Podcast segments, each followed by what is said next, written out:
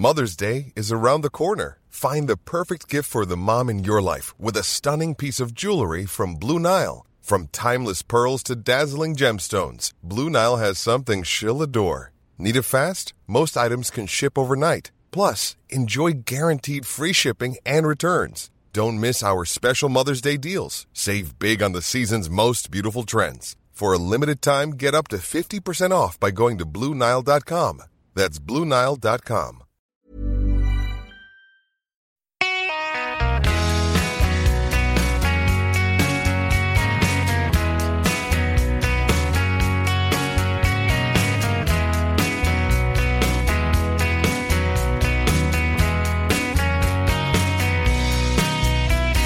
Haines eh, più veloce allo stacco della macchina, scende alla corda, senza strappo, senza lotta in 60 metri, ma con eh, ampia superiorità visiva già dietro il mezzo meccanico e pone Camilla Haines, Torval Palema che accenna al suo esterno, si scontra con la prima mini accelerazione da parte della leader. Camilla Haines in vantaggio, Torval Palema alle sue spalle che cerca di metterla sullo speed secco.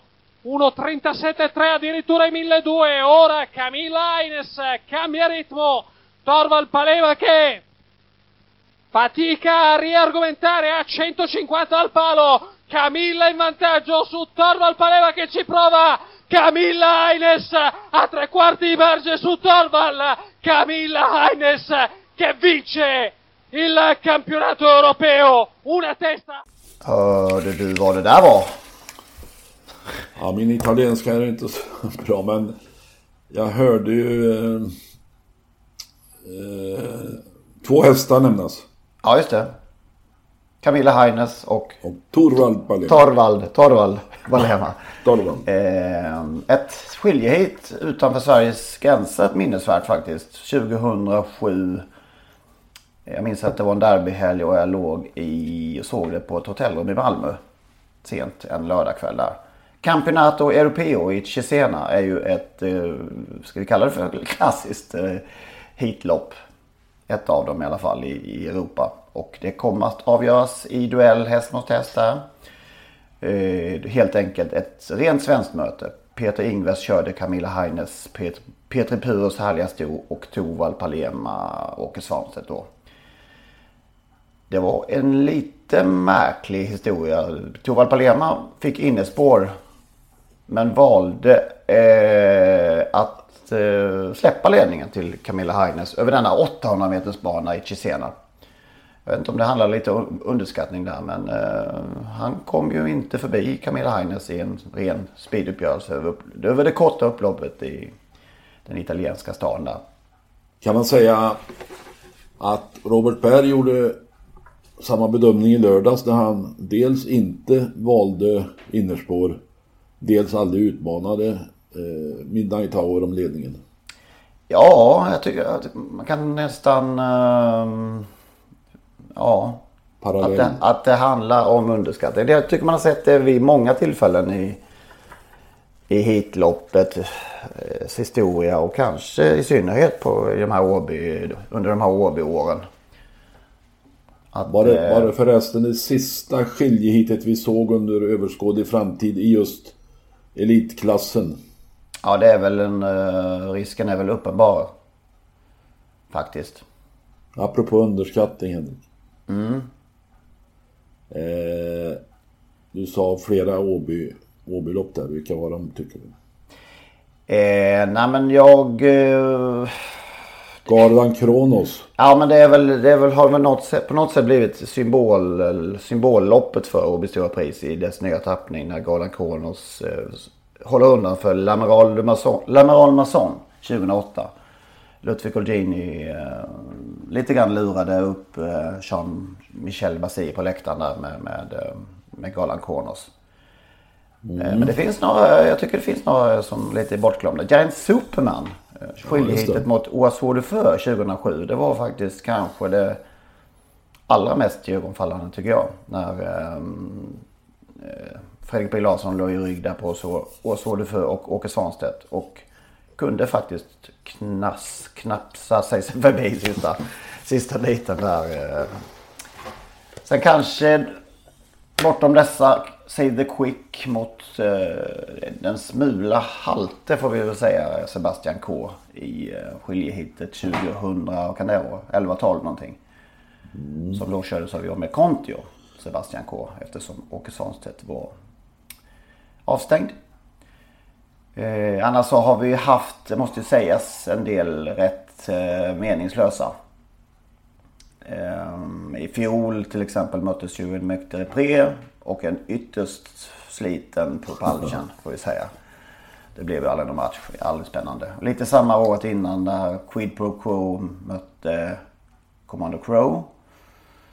Support Justice mot Västerbo Highfly var också, kändes relativt ojämnt. Eh, ja, det blev totalt då. Eh, vi fick, eh, vad blev det, 12 år. 2005 till 2017. Mm.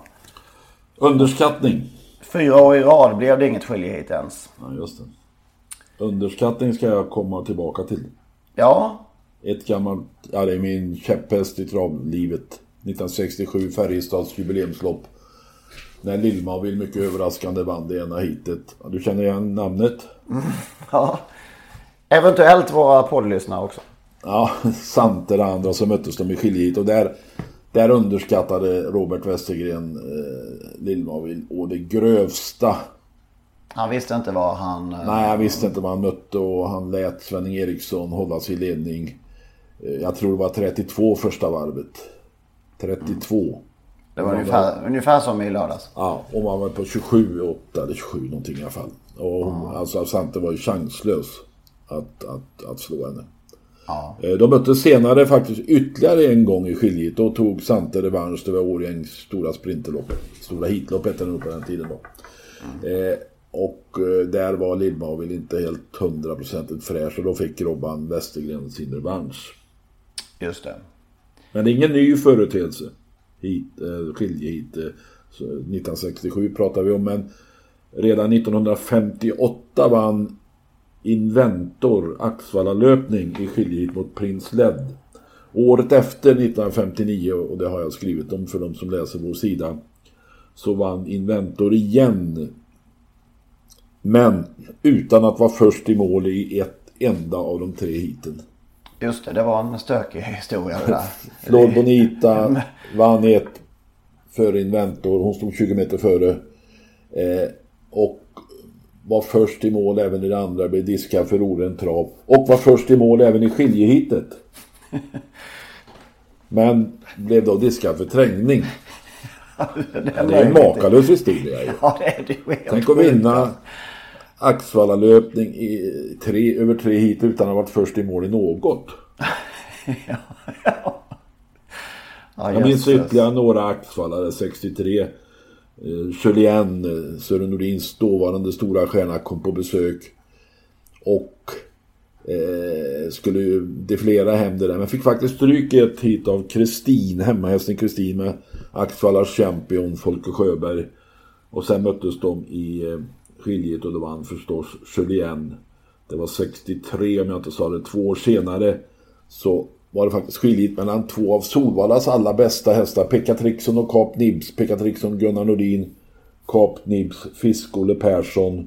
Och eh, de vann varsitt hit och sen vann Pekka Trixon skiljehitet. Eh, året efter kom Gavin med Birger Bengtsson från Jägersro. Alltså, jag var 16 år där och jag minns väldigt tydligt hur fascinerad jag var hur, över hur elegant Birger Bengtsson var. Så enormt elegant i sin sidendress och sin sulke. Det var inte tal, tal, tal om jänkarvagnar på den tiden. Men alltså hjulen hade ekrar och mellan hiten putsade skötaren till Gavin ekrarna så att de, man kunde spegla sig i dem. Mm. Och kom hit för att vinna, Axvalla för att vinna, men stötte på patrull i form av Åbys Stellanova, för övrigt ägd här i Skaraborg utanför Lidköping.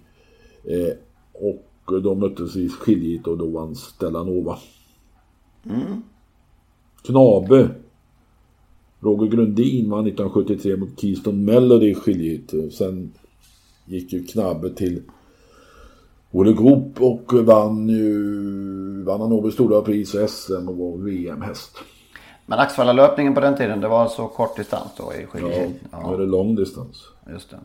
Sen finns det ju, Och det är väl det som då, ja har du mer på din? nej inte på Axvalla men eh, det har hänt faktiskt att det har blivit dött lopp i skiljehit. Okej.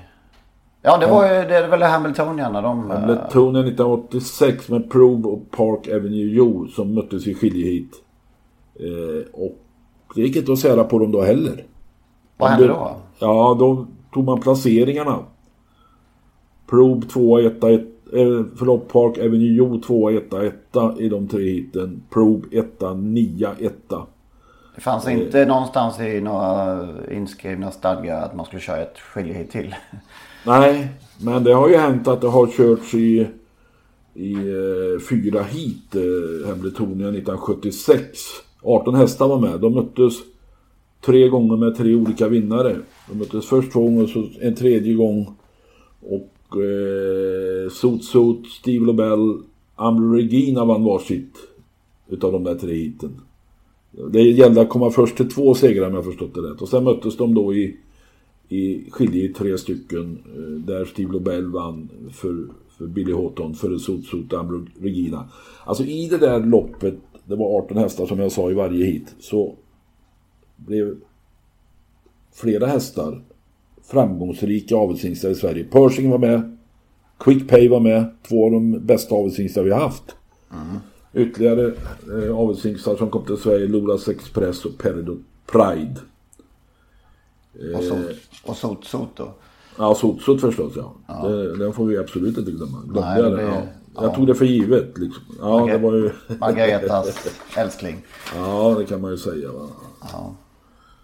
Men eh, ja, vad ska vi säga? Är det eh, med någon, någons minsta lilla sorg i hjärtat vi konstaterar att det kanske inte blir mer nu? Både och faktiskt. Men eh, jo, jag, jag kommer sakna det. Men eh, som Åby... Alltså Åby har hamnat i kläm där bland alla, alla stora lopp. Eh, så att... Eh, det är nog rätt att byta där. Men jag saknar, kommer ändå sakna det. Men kunde man inte hitta någon... Någon annan variant då? Ja. Ja, med tre hästar i skiljet. Men, men ja. Hur skulle det gå till? Eh, Då får det vara tre försök då. Nej, det behöver det inte vara. Man kan ju ta vinnarna och så den som har bästa placeringar av de övriga. Tre hit med sex i varje. Ja, det Och så, vin, och så vinnaren i, i, eh, I varje. I varje. Men det blir, art, då blir det 18 hästar totalt. Ja, och det gick ju knappt att få ihop åtta. Nej. Men... eh, Då får det ligga på en annan låt- tidpunkt Låt säga att vinnarna är givna och sen skulle man ju då kunna få ett wildcard där den som har bäst placeringar av de övriga. Ja.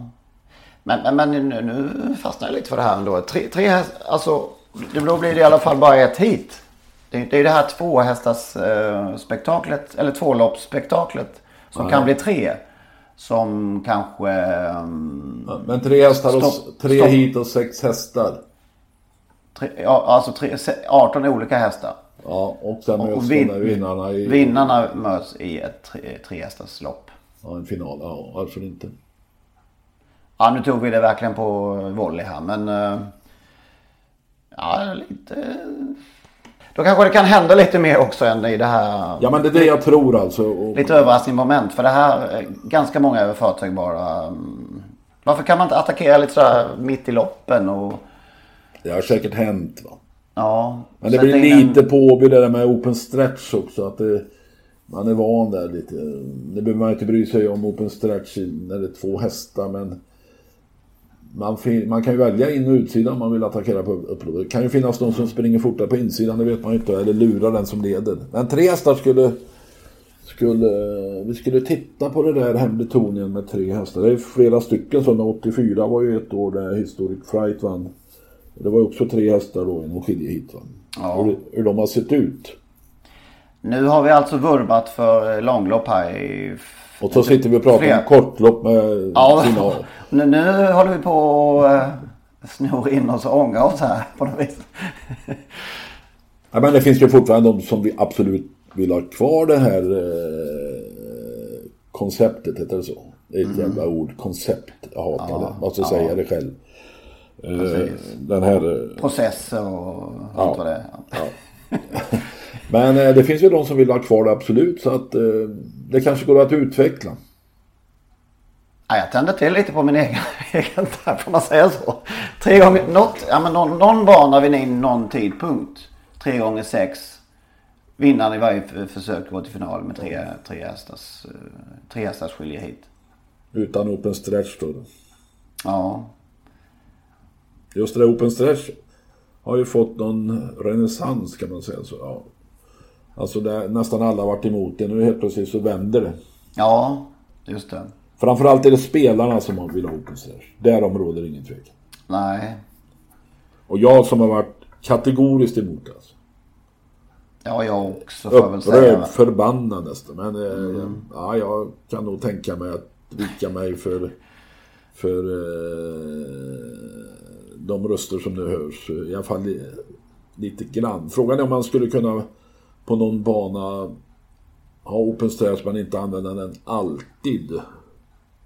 När ska man inte, är det det här avelstjofräset du är inne på? Ja, det bryr jag mig inte så mycket om. Det har ingen betydelse vad de vinner när de blir avelshingstar. Men Nej, Eh, ibland känns det som att derbyt skulle avgöras via open stretch. Eh, det kan ju vara en vallack som vinner så då har avelsvärdet inget betydelse. Men det är möjligt att... att eh, hur gör vi med derbystoet då? Ja, men det... Hugo Åbergs? Jo, jo, Ja, det är alltså, ja, det är klart att det, Det är svårt att... Men det är uppenbart att fler vill ha... Allt fler vill ha fler open stretch-banor. Och det var ju till och med Erik Pettersson på Aftonbladet som absolut ville se open stretch även på Solvalla nu när de ändå byggde om. Men det avvisades ju eh, på, med blank papper. Av sportchefen. Ja, nej men... Ha- Hamnar vi vid sidan av ämnet helt plötsligt? Ja, det gjorde vi lite grann. Men det är ingenting. Det är, det är podd. Podd. Det är podd. Eh, nej, men då var vi klara med, med skilje. Men det var lite grann i, ehm, i lördags att eh, man kände innan finalen där att är det, är det här kittlande? Det, det var nästan på gränsen att jag struntade i det i, mitt, i middagslagningen där. Men, men, eh, nej min 3 gånger 6 eh, Du- idé, idé. Ja, vi tar den. Vi tar det. Ursäkta, men vet du vad de spelar för i det där skiljeheatet? Nej, det tänkte jag inte på faktiskt. Det Drygt som... 600 000 på vinnarspel. Var det mycket det menar du? Ja, för mig är 600 000 jättemycket men... De var ganska många som delade på det. Jo men alltså det är ofattbart för mig att man spelar för 600 000 när två hästar möts alltså. Det är fullständigt ofattbart. Vad stod han i Marcel Hassel? 1,30? Ja, någonting sånt. Vem går in på det? Ja, Ja, och så 35 procent försvinner väl eller? ja I vasken. precis. Ja.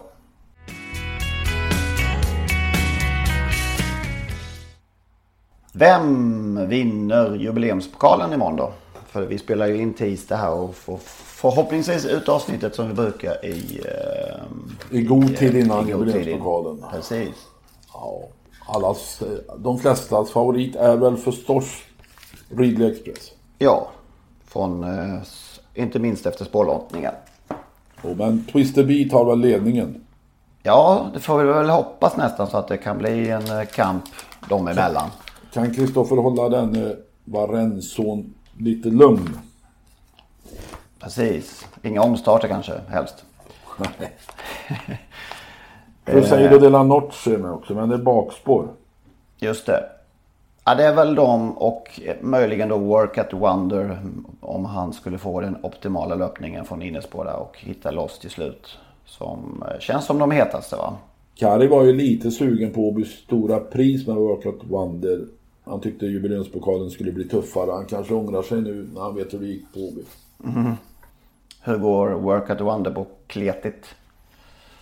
Det vet vi inte. Det vet jag inte. Nej, det kan bli det imorgon också i och för sig. Det verkar som det ska kunna bli lite regn. Ehm, och Solvalla fyller alltså 90 i samband med, eh, ja hela året, men, men ni ska väl fira det här i samband med morgondagens jubileumspokal. Var det inte så att de efterlyste folk som var med vid, vid premiären? Ja just det, det har du rätt i ja. Undrar hur många de har hittat. Ja, ja, det är, ja, det är sant. Vad minns du bäst från dessa 90 år? Ja, det är omöjligt.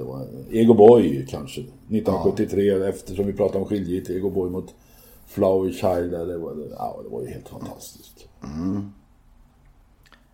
Ja, det är mycket man, man såklart. Det har varit så deppigt på Solvalla de senaste åren så att... eh, Och då, och då har- tänker du alltid när du blir lite så deprimerad över Storvallas eh, dekadens, får vi säga så. Så, så plockar du fram McLobell ur gömmorna. Ja, det är ju lätt till hands. Men man, också de här fantastiska sommarkvällarna som var på eh, början på 90-talet. Då det alltså kunde vara en 7-8 tusen en onsdagkväll i, i solgasset där på... Ja, Ja, men jag, jag flyttade till Solna 1997, då, jo så var det. Och då var det ju faktiskt 7-8 tusen vissa onsdagskvällar. ja, just de här sommarkvällarna som vi nu har blivit av med. Ja just det, sommarkvällarna är kvar. Nej, vi har varit sommarstängt i många år nu. Ja men sommarkvällarna är kvar, det är bara att inte Solvalla kör. Ja, det har du rätt i. Så. Men i år har det inte varit några vidare sommarkvällar så att...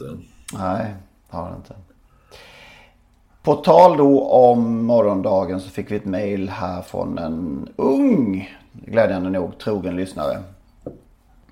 Tror det är bara gamla gubbar som lyssnar på oss alltså. Ja, man vill ju misstänka att det i alla fall är åt det hållet i, som är mest framträdande kanske. För gamgubbar lyssnar på poddarna. Så jag tror det. Ganska många. Han, en 26-åring som med familjen hade tänkt bege sig ut i Valla på onsdag för att se eh, jubileumspokalen. Och då tycker att det blir lite saftigt med 200 kronor inträde. Vilket då skulle bli 600 kronor för de här tre personerna. De är där för se trav och inte uppträdande för något pojkband eller åka någon karusell. Jag vet inte om det är något pojkband imorgon, jag tror inte det. Men eh, jag förstår grejen. Vad anser vi om det höga inträdet? Det, vi kan jämföra i alla fall med vad eh, till exempel Hamiltonian kostade för ett tag sedan. Då kostade det 5 dollar att gå in. Jag vet att eh, Prix d'Amérique inte så saftigt heller. Nej, fem euro om jag minns, ja, tror jag det. Utan att veta säkert. Eh, det där är ju en ständig fråga. Och det är klart att om man är en familj på tre, fyra, fem personer då. Det skulle ju finnas kanske någon form av familjerabatt. Jag vet inte, det kanske inte går att genomföra. Men eh, vad kostar det att gå på eh, Hammarbys fotbollsmatch? Sedan? Jag vet knappt. Jag betalar ju säsongskort. Och då betalar vi 3 500 för ett år. 15 matcher, vad blir det? Ja, Ja, jag vet inte exakt vad en lösbiljett kostar faktiskt, måste jag erkänna. Men det är väl en 300-400 antar jag för en bra långsidesbiljett. Ja. Om man jämför så så är det ju då inte särskilt dyrt. Ska du gå med familjen på, på en allsvensk fotbollsmatch så kostar det ju 5, 6, 700 kanske. Eh, så att det, samtidigt som eh, man har svårt att få publik till banorna så kanske man skrämmer bort ett antal på grund av ett för högt entrépris. Eh, jubileumsloppet kördes ju jubileumspokalen första gången 1977 väl? Det. Södal. Då var du, Henrik, då var du inte där. Nej, det har jag inte. Över 30 000 alltså. Ja. Men då var det fri entré. Okej.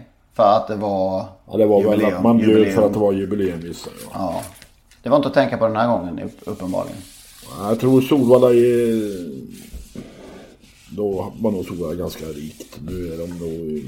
Har en svajig ekonomi och det är klart att det gäller att rädda så många kronor som räddas kan. Man försöker väl stycka eh, upp, Jag tror man försöker stycka upp där Solvallas... Den tomt, de, eh, tomtyta de har i sin ägo för att kunna sälja dem bit för bit på något sätt. Och det där har väl varit uppe i sällskapet då. Jag tror att styrelsen har fått godkännande för att göra det. Va? Stycka av och sälja ut. Just det. Nu ligger väl den eh, marken närmast eh, stallbacken. Parkeringarna där ligger väl nära, närmast till hands vad jag förstår. Men det har ju inte med entrén att göra som sagt. Nej det har det ju inte. Men det har ju med inkomst att göra. Och det kanske vore, vore värt att prova någon gång i alla fall. Se vad som händer. Vad ska du prova? Fri entré till en sån här dag. Ja. Det har varit bara kul att se vad som, vad, vad som inträffar. Ja, det skulle vara, ja, det hade varit jätteintressant. Men det kunde ju faktiskt... Man spons, ATG var med och sponsrade då på något sätt. Va? Ja. Att Solvalla ändå inte... Alltså det är möjligt att man lockar nya proselyter till Solvalla som senare öppnar ATG-konto och spelar. Just det. Men det är uppenbart att 26-åringen och hans familj kommer inte att gå på Solvalla. Ja, det var oklart. Eh, De eh, är osäkra. Nu kommer vi få eh, mothugg här alltså. Det tror fan att man ska betala för att se idrott på toppnivå. Det, det ligger något i det. Ja, det Samtidigt gör det. som... Det det är ju, vad ska vi säga, det är väl Solvallas näst bästa dag lite grann på att rent eh, i allmän intresse. Ja. Även om vi kanske gillar krit- kriteriet bättre. Så, um, så är det klart att det, är det, det är det bästa man kan erbjuda på ett år ungefär. Men, men, men ehm, ja. I, i, I jämförelse med andra länder har vi en annan politik. Så kan vi uttrycka det. Ja, det, när det gäller travsporten så är det så. Absolut. Mm. Ja.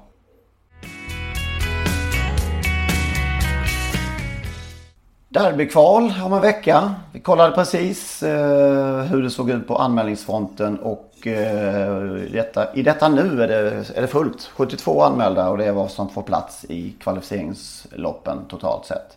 Och då hamnar vi förmodligen åter där igen som i Storchampionatet att ett antal, kanske dussin, Ja, blir, trots att de har varit med och betalt hela vägen och när de anmäler också får betala anmälningsavgift, inte får vara med. så kan det bli. Nu vet vi inte, du sa precis här innan vi satte igång att det kan ju vara några av de här som inte är talberättigade. Ja, men det, är- när vi pratar här nu, det är ju ett dygn kvar nästan till anmälningen stängs va? 9.00 imorgon bitti, onsdag, onsdag. stänger de. Ja. Och, eh, ja. Och det gäller ju nu för den som, inte, som har en häst som hänger på gärdsgården där att inte anmäla för då sparar man bara, Ja, sparar man 5-6 tusen. har man på känn att det här inte kommer gå vägen så... Eh, Men du Henrik, storderby, derby stod, ja, där, vad, vad händer där? Derbystoet ska, ska vi säga. Ja.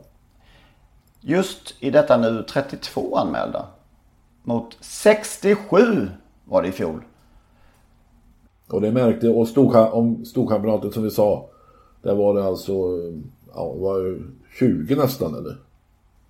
Vad sa du? I storkampionatet var det nästan 20 för många anmälda. eller? Ja, precis. Vad var det då? Det var 80... Ja, över 90. 80, en bit- nästan 90 tror jag. Till Ja. och med 90.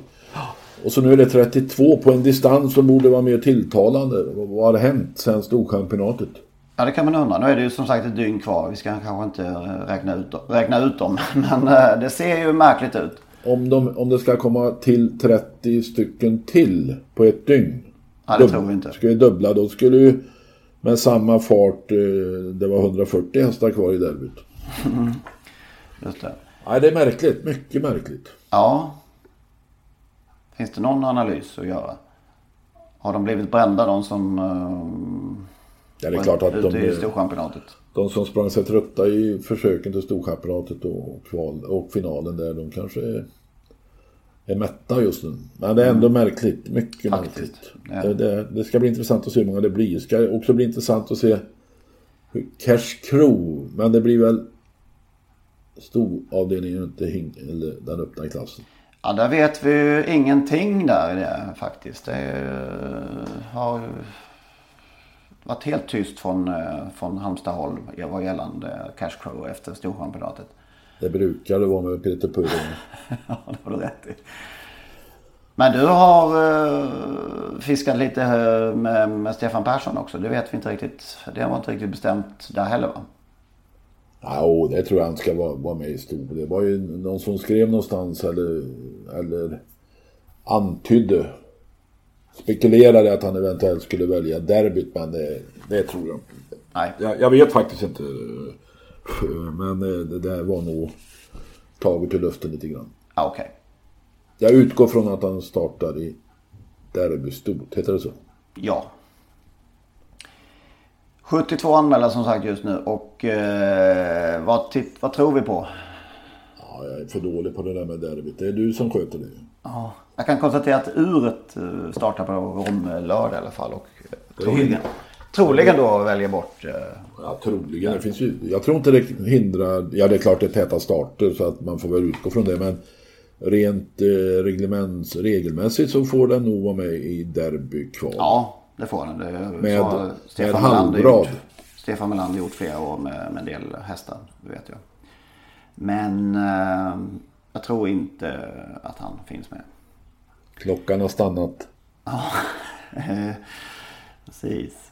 Eh, nej men vad ska vi säga? Ryers Face har jag ju fortfarande kvar då på min första plats på listan. Eh, jag kände att jag inte riktigt kunde ta bort honom därifrån. Jag är inte så superövertygad kanske.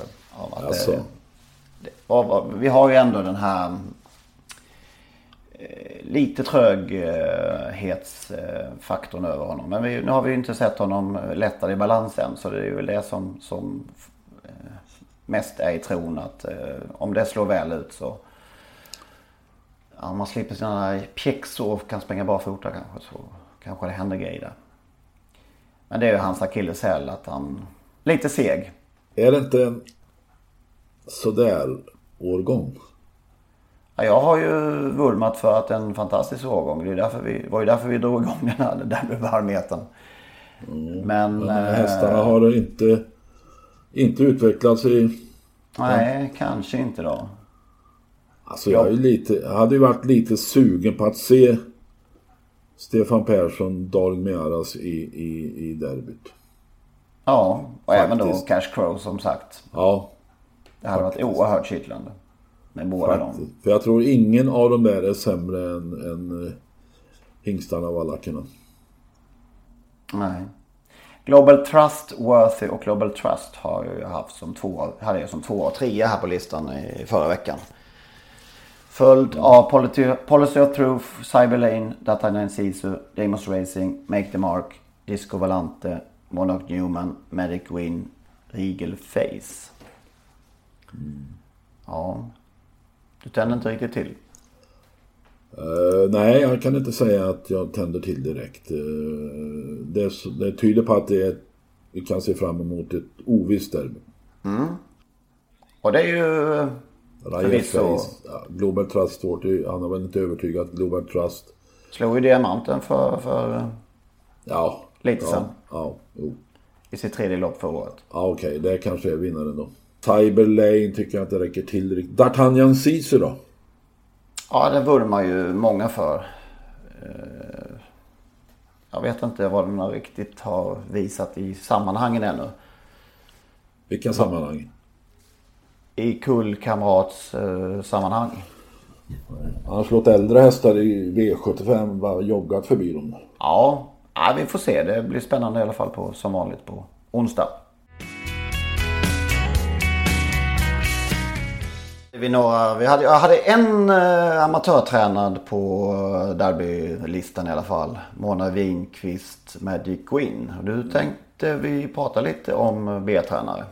Ja, alltså jag vet inte. Jag kan inte påstå att jag eh, säkert eh, kan påstå, eller påstå, påstå, påstå att eh, men det, det känns nästan som B-tränare. Alltså det har ju varit mycket snack om B-tränare. Att Svensk travsport har tappat många B-tränare de sista åren. Det är för dyrt att, att förnya sina licenser och så vidare. Och det är lunchtrav och folk får ta ledigt från sina jobb. Eh, många B-tränare har ju faktiskt jobb vid sidan om.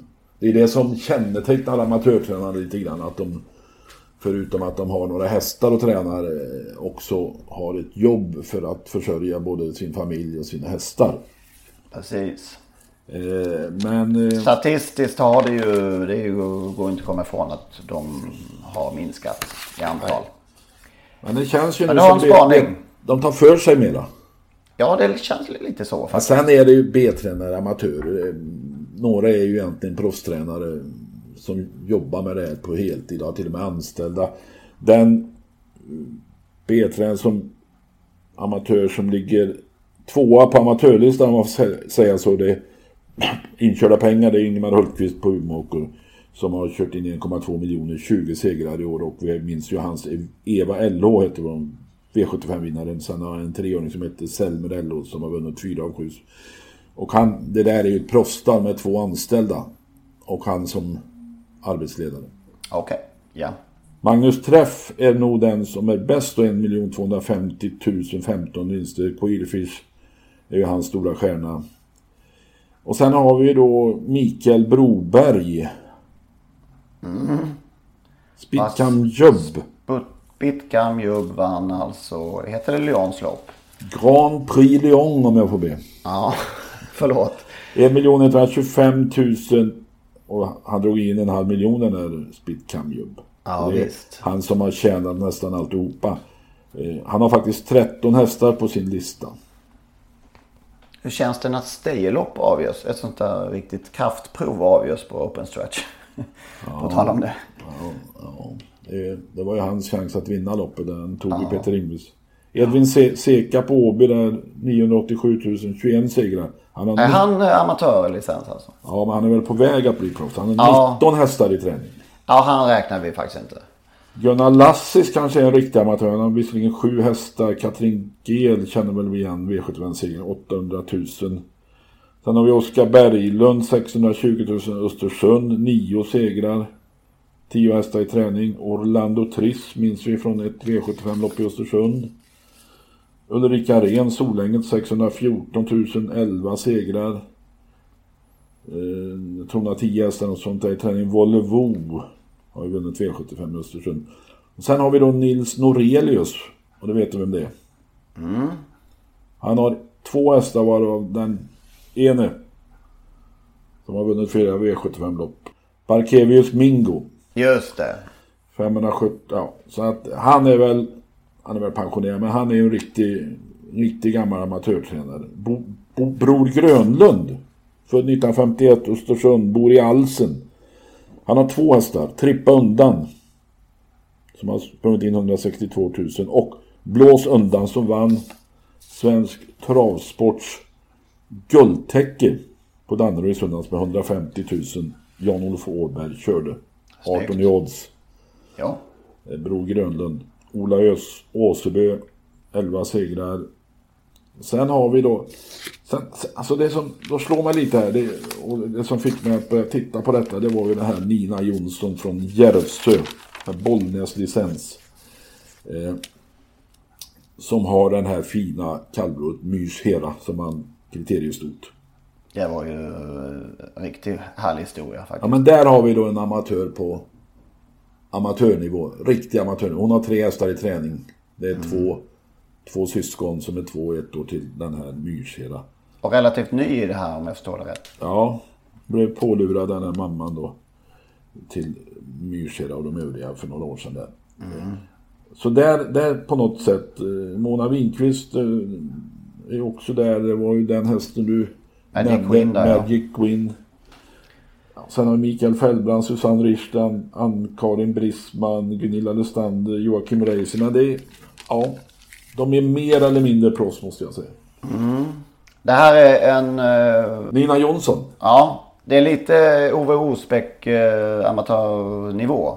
Kan man säga så? Ja, även Gunnar Axelryd. Ja, just det. Han hade visserligen ett par tre hästar. eh, Rune Körde Turesson själv också. Hade, ja, Rune Turesson hade väl också några hästar. Men eh, Axelryd hade ju något jobb vid sidan om åtminstone innan han blev pensionär. Han var väl någon, någon eh, asfaltsläggare var han inte men han jobbade med, något sånt där företag som, som byggde eller asfalt. Var han chef där. Mm. Ja. Turesson var ju folkskollärare, till och med rektor tror jag dessutom ordförande i Hästägarnas riksförbund på den tiden som detta riksförbund betydde någonting. Just det. Ove Osbeck, vad jobbade han med? Var det ute på vägarna eller? Ja, men nu tror jag att han klipper gräs på golfbanan. Han har varit vaktmästare på något som heter Flemslätts gård här och... och eh, jag har sett honom på golfbanan där i Lerdala klippa gräs. Ja. Han kanske är pensionär nu. Han hade ju sin lilla fina gård där på Billingesluttningen med, med Fridens Samla och några hästar till. Ser vi ett hopp för amatör, amatörerna i sporten? Är det så du vill? Nej, så, ja, det kan jag inte påstå, men det är ändå lite... Alltså det är glädjande och det är bra för travsporterna att sådana här eh, solskenshistorier som, som eh, Nina Jonssons framgångar kommer upp i allmänhetens intresse. Uppiggare, verkligen. Uppiggare med tre P i så fall. Uppiggare, ja. Nej, visst är, det, visst är det det. Ja, faktiskt. Man blir glad. Det var det är aktionstider. Just det, det är det som andra aktion, stora aktion i år efter Goldinis eh, där i slutet på juli så är det just nu Vengans som pågår. Är det idag också? Ja, ikväll tisdag andra kvällen. Eh, och det där var väl... Eh, det var väl både vin och vatten igår. Men det var ju en del dyra hästar. Timo Nurmos köpte den dyraste, en hingst efter Bold Eagle och fina stod Citron. Champ Lane, 1,4 miljoner. Peter Untersteiner var flitigt i elden när han köpte en hingst efter Reddy Cash bland annat för High Roller Socks för 1,2 miljoner. 1,4 var alltså toppen. Ja. Men det som jag konstaterade igår är att även det är inte bara de där som vi är vana vid att Timo Nurmos, Peter Untersteiner, eh, Roger Wahlmans och hans hästägare Lennart Ågren, Stall Courant, eh, eh, Daniel Rydén. Det, det är inte bara de som nu handlar dyrt utan uppstickare. Ja, vad tänker du på? Ja, Christian Lindberg Årgäng köpte två hästar, för 320. Men Ja, det är en luring. framförallt Gaylord M efter Muscle Hill för 1,1 miljoner. Ja, ja det, det, det är lite glädjande. Jag tror på någon tidigare aktion eh, Jörgen S Andersson, hette han så? Eskilstuna-tränaren. Ja, oh, ja. Köpte också någon dyr häst. Johan Untersteiner är ju etablerad men samtidigt en, en ny generation som också då har kapitalstarka hästägare. Och köpte då ett sto efter Trixton för 1,1 miljon. Just det. Roger Malmqvist 950 000. En hingst efter Bold Eagle. Så att ja, Johan Untersteiner köpte också någon för 550 och ytterligare några. Så att eh, även de, ja nu är Johan Untersteiner ingen, ingen liten tränare men han är ju yngre än de flesta. 33 va? Så kanske det. Tror det är. Så att det, det där är ju lite kul tycker jag. Mattias Djuse, nämnde du honom? Ja, han köpte också någon häst igår om det var för runt 300 000 någonting. Ja. Peter Norman handlar ju lite. Så att... Eh, Fick vi något snittpris? nej, nej, jag har inte fått fram det. Nej. Jag kan notera att Stefan Hultman ropar in en häst efter Credit Winner för 320 000 kronor. Okej. Jaha, vad, vad blev det förutom eh, det glädjande då i kriteriestoet eh, med amatörvinnaren där? Vad var det bästa tyckte du i, i, i veckan? Ja, det var just det. Det var ju särklass bästa. Okej, ja, tror jag det. Ja, men herrejösses, det var väl ingen tvekan. Och Mikael Broberg då på Åby med Spit Cambio, han sprider ju glädje. Han är ju lite halvgalen måste man ju säga, men han sprider ju glädje omkring sig. Ja, ja. det kan hända lite vad som helst kanske. Ja, men det är alltså... Är, alltså nej, det, det är en färgstark profil det också. Och eh, ja, han är färg, färg, färgglad häst, höll jag på att säga. Ja, det. utrustningen. Ja. Och inte lätt för spelarna att komma rätt på har man förstått det var att, att de tycker. Nej. Sundsvall Open Trot siktar han på. Ja, kan det vara, kan det vara möjligt? Möta Propulsion där alltså. Ja, det bara att anmäla så är det möjligt. Ja. Jag tyck, tycker att det här med att Sandra Nordemo imorgon får chansen i jubileumspokalen är det bästa. Faktiskt. Det var ju det var lite, lite i min anda här. Jag vurmade ju för att Henriette Larsen mycket väl kunde ha fått, kunde fått förtroende i Hugo Åbergs häromsistens. Att de då när Peter Untersteiner var avstängd och Johan var upptagen. Eh, kanske heller inte var loppet med, med det största L för just Carabinieri. Eh, Men samtidigt hade det varit en otacksam uppgift för uh, kort distans och... Ja, precis. Men då är det ju samma sak för Sandra Nordebo i, i, imorgon. Ja, men där kan man inte ställa något som helst krav. Nej. Bottnas kommandör ska hon alltså köra från spår 4 i jubileumspokalen. Det, det tyckte jag var kul. Eh, och sen kör hon ju ytterligare ett V75-lopp, ska sägas. Med pappan Alfs Mr Love You. Hon kör två gånger på V75 imorgon. Har du något på sämsta listan? Ja, det har jag. Du låter allvarlig. Nej, nej. Det är att Galactica inte är med i sto-SM. Sto-EM. Ja, ja det har du uh, snöat in på. Alltså det, ja, snöat in, det är Sveriges just nu mest intressanta sto. Fem år på väg uppåt och inte få möjlighet att vara med i EM. Och det, alltså de där Trots knas... att poängen räcker till. Ja, men pris...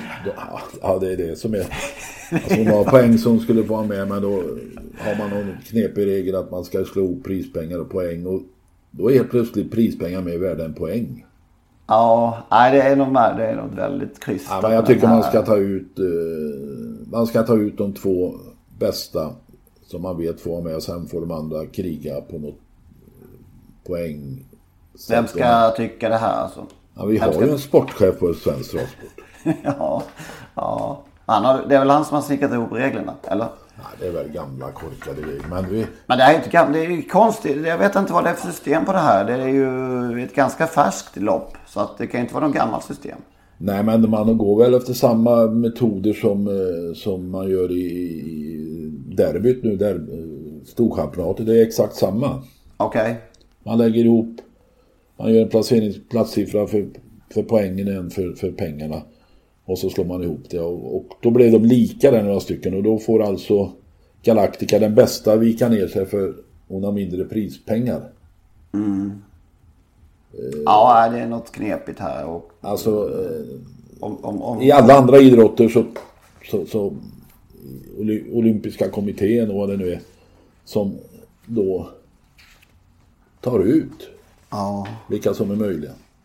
Jag är mest förvånad av att uh, Geisha Sund står på benen fortfarande. Som hon har sett ut på slutet. Men det är en annan femma kanske. Jag vinner de säkert för att vi säger så. Ja, Men, eh, Men då kanske det... Galactica vinner jubileumspokalen istället. Galactica? Ja. Från spår 11? Nej, det är inte, det är inte troligt. Nej, nej det är Men... lite, dels det då fick hon spår 11 naturligtvis. Men jag, alltså jag känner... Fan. Ska vi ha det så här att vårt bästa, mest intressanta sto inte får vara med och tävla i EM. 800 000. Ja, nej, visst. Och det här har varit, gissar jag, målet för den här hästen. Ett av målen i år. Alltså oerhört ambitiöst. Åkte till Frankrike med sin häst. Eh, och, ja, ja, ja. Ja, ja, jag ska inte. Ja. Hade du, inget, hade du sagt något på ditt sämsta? Ja, jag har inte kommit på någonting. Jag tycker människ, människor i största allmänhet just för tillfället är det, är det sämsta. Okej.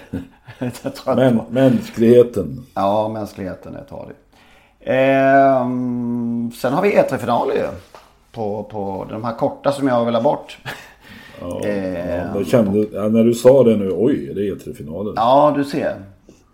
Ja. Ehm, du, jag tror väl att Joakim Lövgren var inne med sin executive, executive caviar. Fan vad det är svårt att säga det. Mm. att han vinner med den.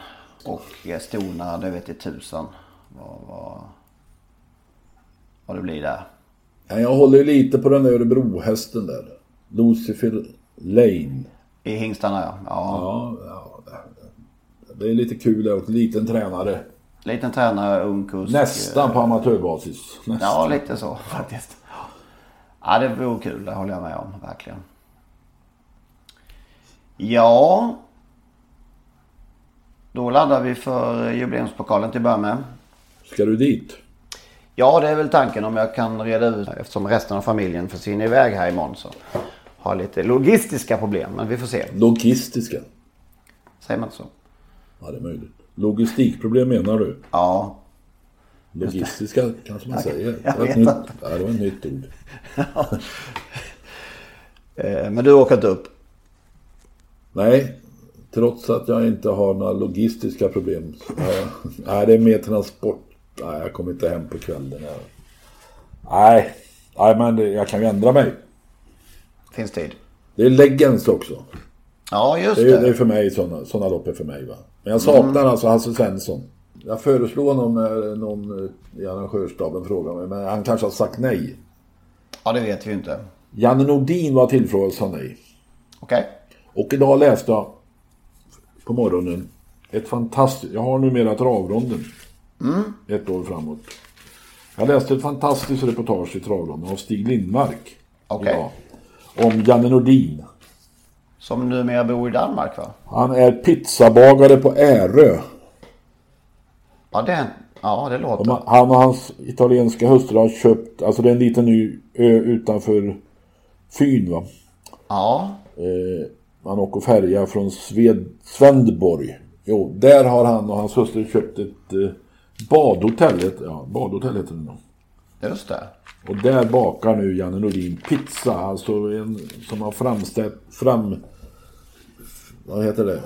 Varit med på världens stora travarena i världens stora travlopp. Nu som snart 70-åring är han pizzabagare och säger sig trivas utmärkt med livet. Det, det gladde mig att läsa. Det var ett trevligt reportage. Och det gladde mig att eh, Janne Nordin påstod själv i alla fall att han har hittat paradiset. Det är vackert. Det är Och vackert. det är en läcker bild när, när han eh, med sin spade där skjuter in eh, pizzadegen i, i ugnen. Kanske något för var och en av oss att tänka på att man...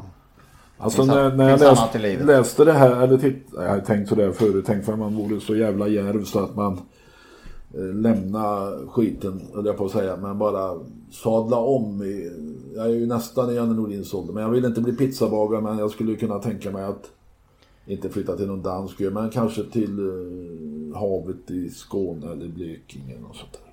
Vet du vad? Det finns ett... Uh, min grannes uh, där nere på Österlen uh, bed and breakfast verksamhet är till salu. Så det är bara att slå till. Hösten är duktig på att baka så att det, det skulle Vi kunna kö- vara något då. vi kan köra ihop. Jag är gammal hovmästare så jag skulle klara det. Ja. Vi kan köra driva det ihop. Ja. Ja. ja. Nej men det var kul att läsa om Janne. ja. Ja, och det var lite Kul. synd att han inte ville komma till Solvalla och ställa upp. Men jag saknar fortfarande Hans Svensson. Det var det. det. var där vi, vi vi halkade iväg där. Vinner Stig igen då? Eller hur blir det? Han har anmält egen här så då går det nog inte. Ah, hoppsan. Ja, det var ja, vi får se. Ha. Ska vi tacka? Ja, ha det gott. Detsamma. Hej.